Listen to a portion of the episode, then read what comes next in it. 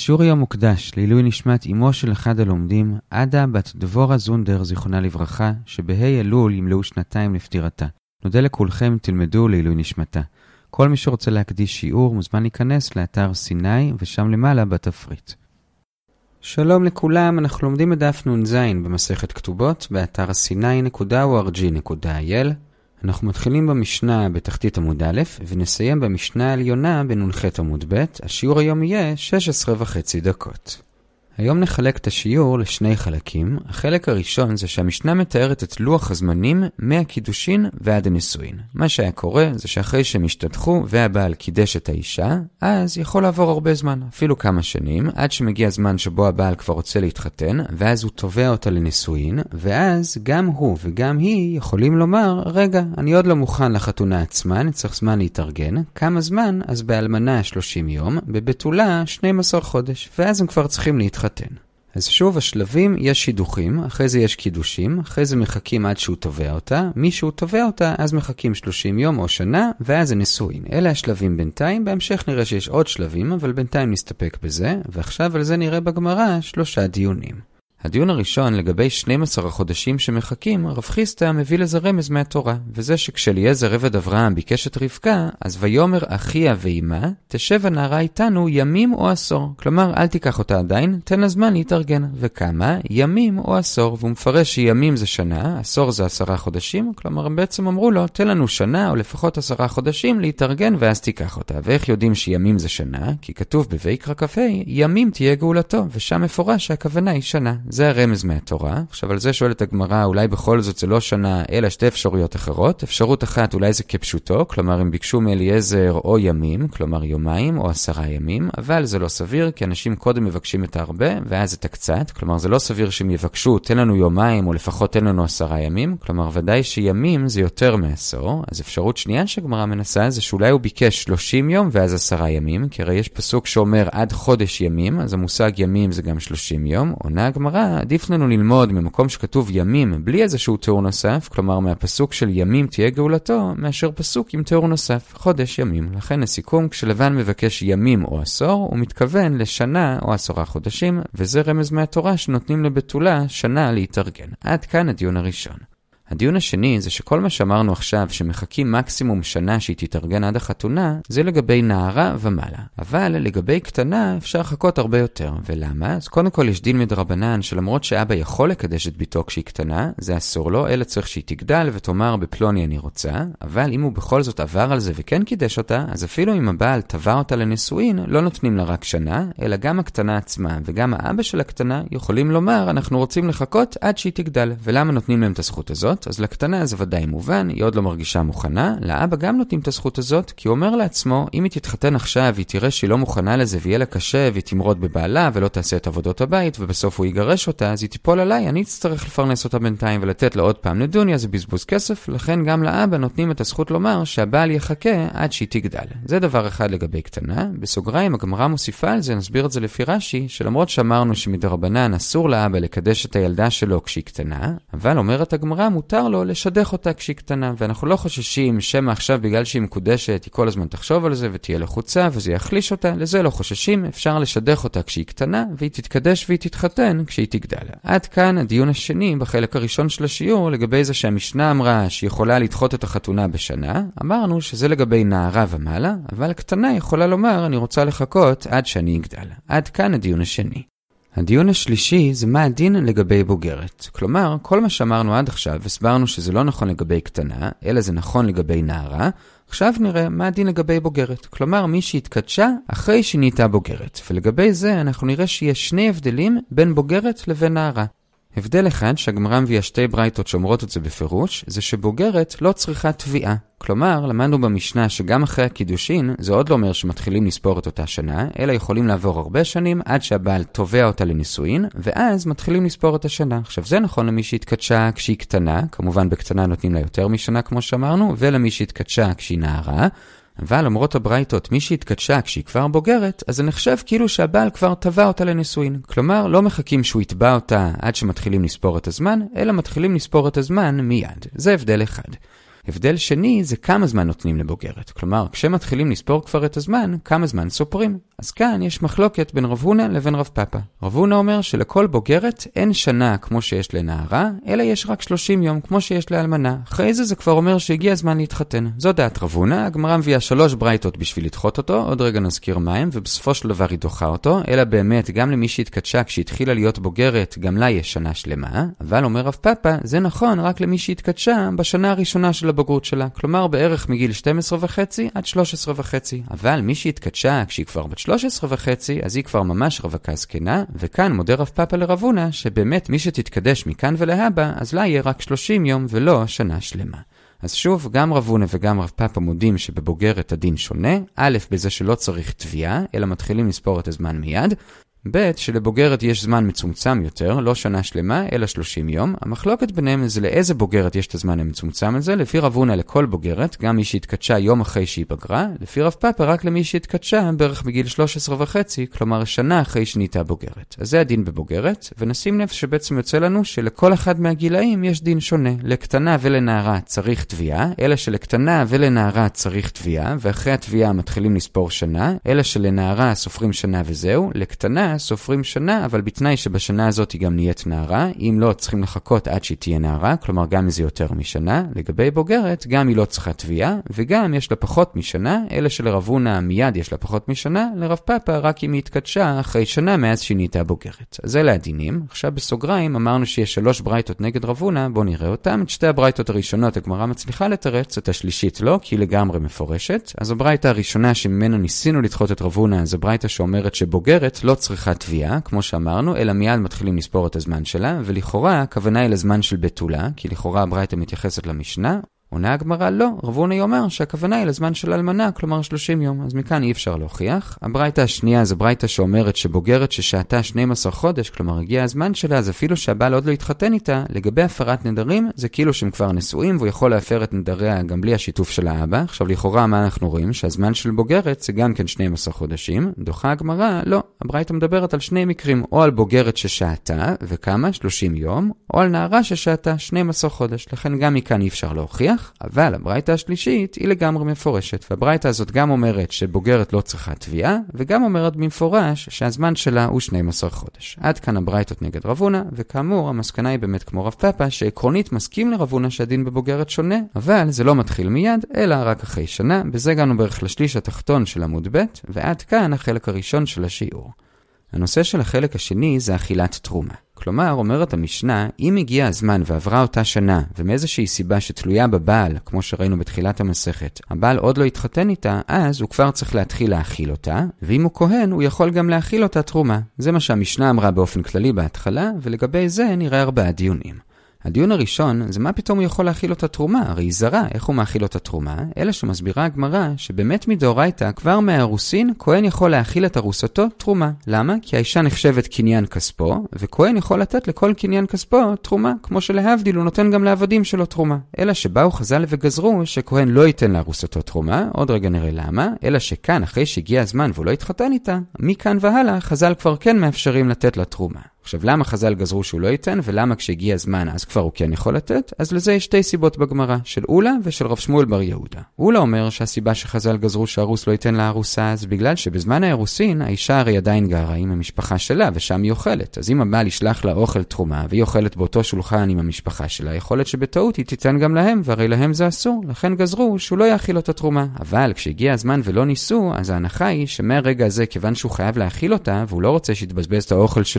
המשפחה שלה, אז לא רק שהוא מאכיל אותה, הוא גם נותן לה איזושהי דירה או איזשהו חדר לגור בו, והיא לא עם המשפחה שלה. וממילא, כיוון שהיא כבר לא עם המשפחה, אז כבר אין חשש שהיא תאכיל את המשפחה שלה. זאת הסיבה לפי אולה. לפי רב שמואל בר יהודה, הסברה היא אחרת, וזה שאנחנו חוששים שהרוסין יתבטלו. הרי כשהם רק מאורסים, הבעל עוד לא היה איתה, הוא עוד לא בטוח שאין לה שום מומין, רק כשמגיע הזמן של הנישואין, אז הוא שולח את האחיות שלו לבדוק אותה, שאין לה מומין, אז רק מהזמן שהגיע הזמן, אפשר להיות בטוחים שהבעל לא פתאום יבטל את החתונה. אז מאז הוא יכול להאכיל אותה. אבל אם הוא יאכיל אותה לפני זה, ואז אחרי זה כשהאחיות שלו יבדקו אותה, פתאום הם יגלו מום והוא יבטל למפרע את החתונה כי זה מקח טעות, אז יוצא שלמפרע אותה אישה הייתה זרה והיה אסור לה לאכול תרומה. ולכן הוא לא מאכיל אותה בתרומה, עד שהוא דואג שיבדקו אותה שאין לה מומים, שהחתונה תהיה ודאית. זאת הסיבה לפי רב שמואל בר יהודה. אז שוב שתי הסיבות, או שמא היא תאכיל תרומה למשפחה שלה, או שמא כשיבדקו אותה ממומים, אז הוא ימצא בה איזשהו מום וזה יתבטל למפרע, ויוצא שלמפרע היא הייתה זרה שאכלה תרומה. אלה שתי הסברות.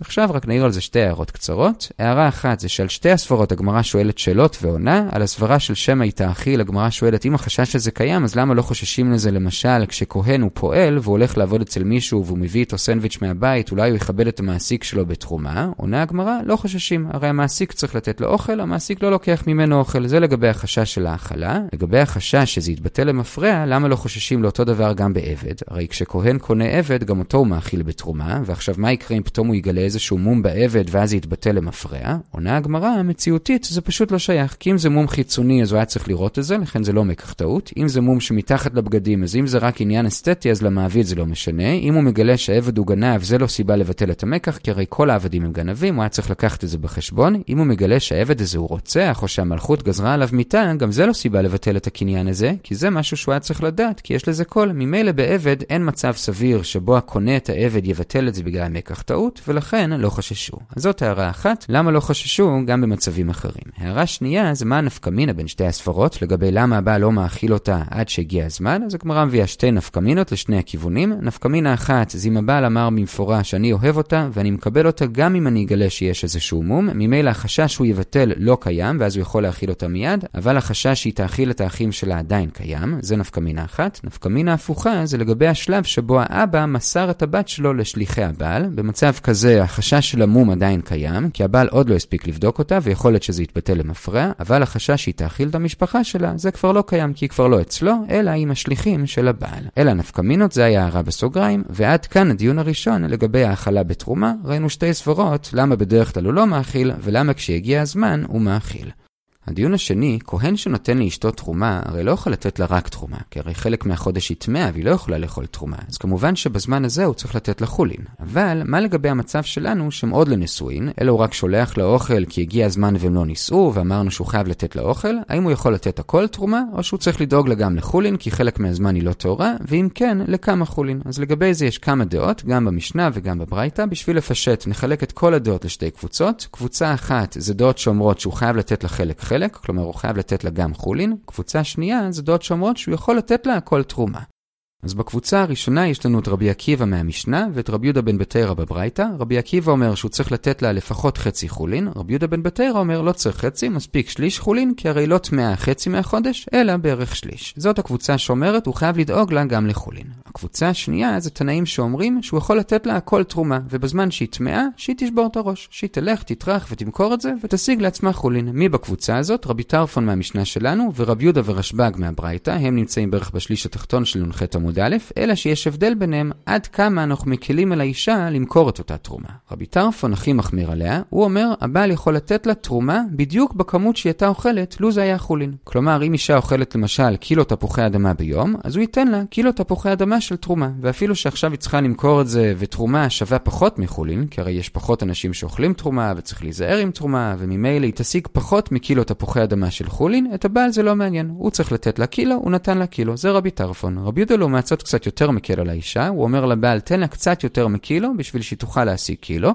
רשב"ג הכי מקל על האישה, הוא אומר לבעל, כשאתה שולח לה תרומה, תן לה כפליים מהכמות שהיא צריכה, וכך יהיה לה מאוד קל למכור את זה ולהשיג את הכמות שהיא צריכה של חולין. אז זאת הקבוצה השנייה של התנאים שאומרים, אתה יכול לתת לה תרומה, אבל ראינו שיש כאלה שאומרים, תן לה יותר. אז אלה שתי הקבוצות. עכשיו רק נעיר הערה על הקבוצה שאומרת שהוא יכול לתת לה תרומה, גם לזה יש מגבלה. את המגבלה הזאת אומר גם אביי, ואחרי זה הגמרא מביאה ברייתא מפורשת שגם אומרת את זה, וזה שכל הדעות שאומרות שהבעל יכול לתת לה רק תרומה, זה מוגבל מאוד. קודם קודם כל, כמו שאמרנו מקודם, זה דווקא בשלב הזה שהם עוד לא נשואים. כשהם נשואים, ודאי שהוא צריך לדאוג לה גם לחולין, והיא לא צריכה לטרוח למכור את התרומה שלו, זה דבר אחד. דבר נוסף, גם בשלב הזה שהגיע הזמן והם עוד לא נשואים, גם לפי הקבוצה שאמרה שהוא יכול לתת לה רק תרומה, זה מאוד מוגבל. זה דווקא במקרה שגם אשתו היא בת של כהן. כי אז היא כבר יודעת איך להסתדר עם תרומה, כי כל החיים אוכלת תרומה, גם אבא שלה יכול לעזור לה, כי גם הוא כהן והוא גם יודע איך להסתדר עם תרומה ואיך למכור תרומה. אבל אם אשתו היא בת ישראל, הוא לא יכול לשלוח לה תרומה, כי לא תדע מה לעשות עם זה, היא לא תדע איך להיזהר עם זה, היא לא תדע איך למכור את זה, אלא הוא חייב לדאוג לה לחולין לזמנים שהיא טמאה. זה היה הדיון השני לגבי האכלת תרומה, והגענו בערך לשליש התחתון של נ"ח עמוד א', ואנחנו עוברים לדיון השלישי.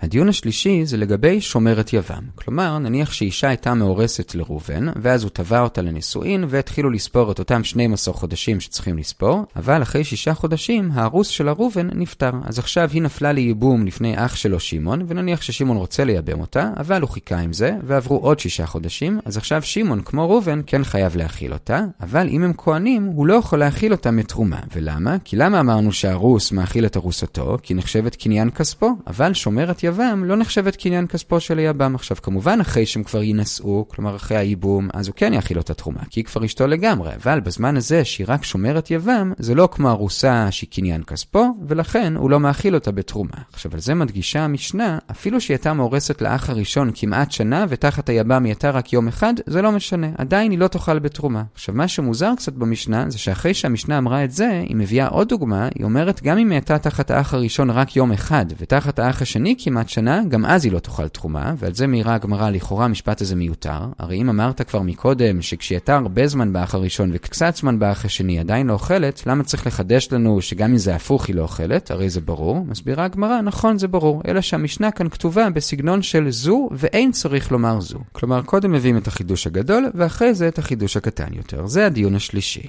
הדיון הרביעי והאחרון זה ארבע שורות לפני סוף נ"ח עמוד א', וזה שכאן נראה מחלוקת על עצם הדין שהוא מאכיל אותה תרומה. כלומר, עד עכשיו הנחנו שכשהגיע הזמן והם לא ניסו, הוא יכול להאכיל אותה תרומה, אבל אומרת המשנה, זו הדעה של מה שנקרא משנה ראשונה. אבל בית דין של אחריהן אמרו שלא. גם בזמן שהגיע הזמן ולא ניסו, הוא עוד לא מתחיל להאכיל אותה תרומה, אלא רק אחרי שממש התחתנו. ולמה? אומרת הגמרא, כי חוששים לסימפון. כלומר, לסברה שאמרנו, הוא יבטל את החתונה ויוצא שלמפרע היא זרה שאכלה תרומה. אלא שבניגוד לסברה שאמרנו מקודם ברב שמואל, שמהזמן שהגיע הזמן ולא ניסו, אז היא כבר כן יכולה לאכול, כי הוא שולח את הקרובות שלו לבדוק אותה שאין בה מומים, ולכן מי שם לא חוששים, הדעה הזאת סוברת שאי אפשר לסמוך על הבדיקה של הקרובות משפחה שלו, יכול להיות שמה שלהם לא נראה כמום, לבעל עצמו יראה כמום. ולכן לפי הדעה הזאת חוששים שהוא יבטל, אלא אם כן הוא כבר התחתן איתה ממש והיה איתה, ורק מאז לא חוששים, ולכן הוא לא יכול להכיל את התרומה עד לאותו שלב. בזה הגענו למשנה בתחילת נ"ח עמוד ב', סיימנו את החלק השני של השיעור, נעצור כאן, נחזור על מה שראינו. חילקנו היום את השיעור לשני חלקים. בחלק הראשון למדנו שאחרי שהבעל והאישה מתקדשים, עדיין הם לא צריכים להתחתן מיד, אלא מחכים שהבעל יתבע את האישה לנישואין, וגם אז נותנים לה עוד שנה להתארגן אם היא רוצה. לגבי זה ראינו בגמרא שלושה דיונים.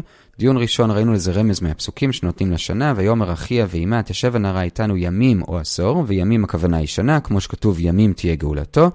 דיון שני זה שזה נכון לגבי נערה ומעלה, אבל לגבי קטנה נותנים לה שנה, אבל בתנאי שהיא גם גדלה בזמן הזה. אם לא, נותנים לה גם יותר משנה עד שהיא גדלה. בסוגריים אמרנו שאפשר לשדך ילדה כשהיא קטנה, אבל לקדש אותה מדרבנן צריך לעשות רק אחרי שהיא גדלה. דיון שלישי זה לגבי בוגרת. לגבי בוגרת יש שני הבדלים, גם היא לא צריכה תביעה, כלומר מהרגע שהם התקדשו, כבר אז מתחילים לספור לה את הזמן. דבר שני זה שהזמן שלה יותר קצר, כלומר רק 30 יום כמו אלמנה. רבון אומר שזה נכון לגבי כל בוגרת, כלומר כל מי שהתקדשה יום אחרי שנהייתה בוגרת, כבר לה יש רק 30 יום, אבל הגמרא דחתה את זה מברייתא, ולכן רב פאפ אומר בהתחלה לבוגרת יש שנה, אבל אם היא לא התקדשה עד שהגיעה כבר שנה אחרי הבגרות, כלומר בערך לגיל 13 וחצי, ואז היא התקדשה, אז לה באמת נותנים רק 30 יום ולא שנה. זה היה בחלק הראשון. בחלק השני ראינו שכשהגיע הזמן והוא לא התחתן איתה, הוא צריך להתחיל להאכיל אותה, ואם הוא כהן הוא יכול לתת לה תרומה, ולגבי זה ראינו ארבעה דיונים. דיון ראשון הסברנו שבאמת מדאורייתא כל ארוס שהוא כהן יכול לתת תרומה לארוסתו, אלא שחז"ל גזרו שהוא לא ייתן בגלל איזשהו חשש, והחשש הזה לא קיים כשהגיע הזמן ולא ניסו. מה החשש ולמה הוא לא קיים? אז ראינו שתי סברות. סברה אחת זה שאנחנו חוששים שהיא תאכיל את האחים שלה מהתרומה שהארוס שלה שולח לה, והרי להם זה אסור, וזה חשש שכבר לא קיים כשהגיע הזמן, כי אז הבעל כבר מייחד לאיזשהו מקום והיא כבר לא גרה עם המשפחה. סברה שנייה זה שחוששים שהבעל יבטל את כל העסק למפרע כי ימצא באיזשהו מום, ואז יוצא שלמפרע היא זרה שאכלה תרומה. אבל כשהגיע הזמן, אז הוא כבר מבקש מהאחיות שלו לבדוק אותה, ואז הוא כבר יודע אם יש מום, ומאז הוא כבר לא יבטל. אלה שתי הסברות, וגם ראינו שתי נפקמינות בין שתי הסברות. זה היה הדיון הראשון. הדיון השני זה שחלק מהחודש הרי האישה טמאה והיא לא יכולה לאכול תרומה, אז האם הבעל צריך לדאוג לה שיהיה לה גם חולין בשביל הזמן הזה? ראינו חמש תנאים במשנה ובברייתא, חילקנו את זה לשתי קבוצות, רבי עקיבא ורבי יהודה בן בתרא אומרים שכן, הוא צריך לדאוג לה גם לחולין, לפי רבי עקיבא לפחות חצי חולין, לפי רבי יהודה בן בתרא מספיק שליש, כי זה בערך הזמן שבו היא טמאה. לעומת זאת קבוצה שנייה זה רבי טרפון, רבי יהודה ורשב"ג, הם אומרים שהוא יכול לתת לה תרומה,